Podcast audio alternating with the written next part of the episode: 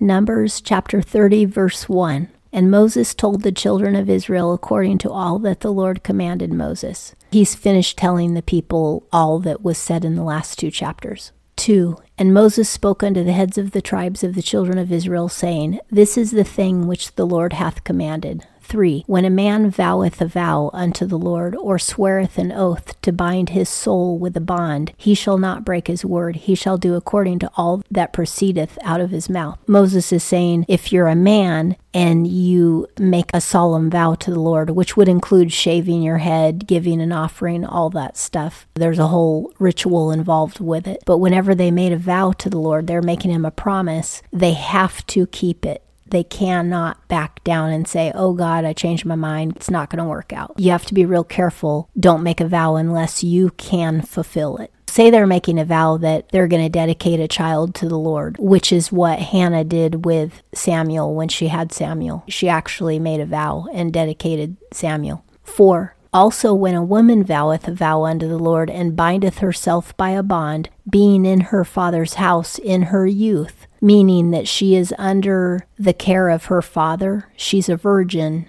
and her father is in charge of her. Five, and her father heareth her vow, or her bond wherewith she hath bound her soul, and her father holdeth his peace at her, then all her vows shall stand, and every bond wherewith she hath bound her soul shall stand. If you're a virgin living in your father's house, and you make a vow to the Lord, and your father keeps his mouth shut and doesn't come against it, then you must fulfill that vow. You are totally responsible for fulfilling it.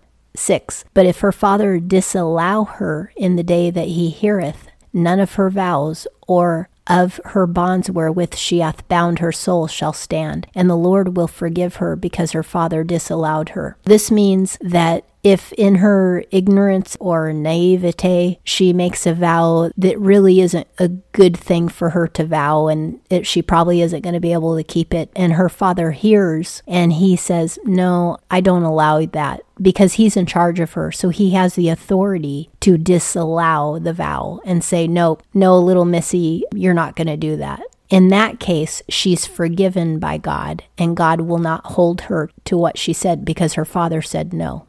Now, this is very loving and very kind because you know there's a lot of immature little girls who have good intentions, but they don't have enough knowledge or experience to understand what they're saying and doing sometimes. So, a kid who's very zealous may want to make a vow but not understand the full ramifications of what they're saying. Their loving father comes behind them and goes, No, I disallow it. And then God says, Okay, I forgive. And so it's loving for both the father of the girl and for God also to say, Nope, you're not responsible for that. You don't know what you're doing. This is an awesome law. Seven, and if she be married to a husband while her vows are upon her, or the clear utterance of her lips wherewith she hath bound her soul. Eight, and her husband hear it, whatsoever day it be that he heareth it, and hold his peace at her, then her vows shall stand, and her bonds wherewith she hath bound her soul shall stand. A woman, if she's married, then her husband has authority over her. So he can either choose to be silent and let the vow stand and be in agreement with it, or he can say, No, my wife didn't quite know what she was saying. I'm going to disallow her. 9. But if her husband disallow her in the day that he heareth it, then he shall make void her vow which is upon her, and the clear utterance of her lips, wherewith she hath bound her soul, and the Lord will forgive her. And notice it says in the day. It has to be in the same day, because that way, the husband or the father isn't playing games with God and saying, let's see how it works out first. And if it seems like it's going well, I'll let it stand. And if it seems like it's not going well, then I'll disallow it. No, the husband or the father has to say on the very first day, in his own wisdom if it should be disallowed. But if the husband disallows it, he knows better too. He knows things that the wife doesn't know. And it isn't because he's smarter, it's because he's more out in the world than she is. And so he knows better what will be the outcome of her keeping that vow. And so he can disallow it and say, No, honey, um, no, that's not a good idea. And then she's forgiven by God, which is totally awesome. 10. But the vow of a widow or of her that is divorced even everything wherewith she hath bound her soul, that shall stand against her. If you're widowed or divorced, and there's no man in charge of you, then you have to keep your word, because there's no authority over your head. This is one of the many verses in the Bible that prove that all women do not fall under the authority of all men contrary to what a lot of people believe. A woman only falls under the authority of her own father when she's a virgin or her own husband when she's married.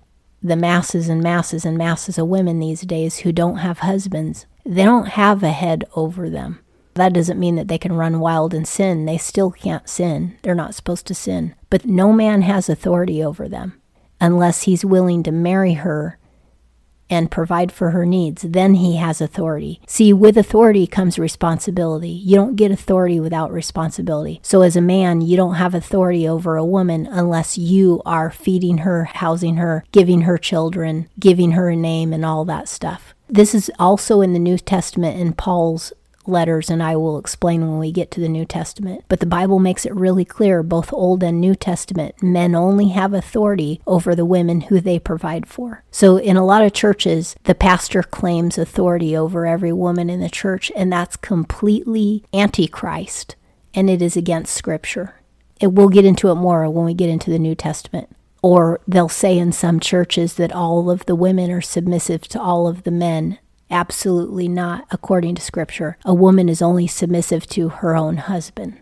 11. And if a woman vowed in her husband's house or bound her soul by a bond with an oath, 12. And her husband heard it and held his peace at her and disallowed her not, meaning he did not disallow her, then all her vows shall stand, and every bond wherewith she bound her soul shall stand. So if she makes any kind of agreement with anybody, God or man, if her husband doesn't interfere, then she has to keep her word.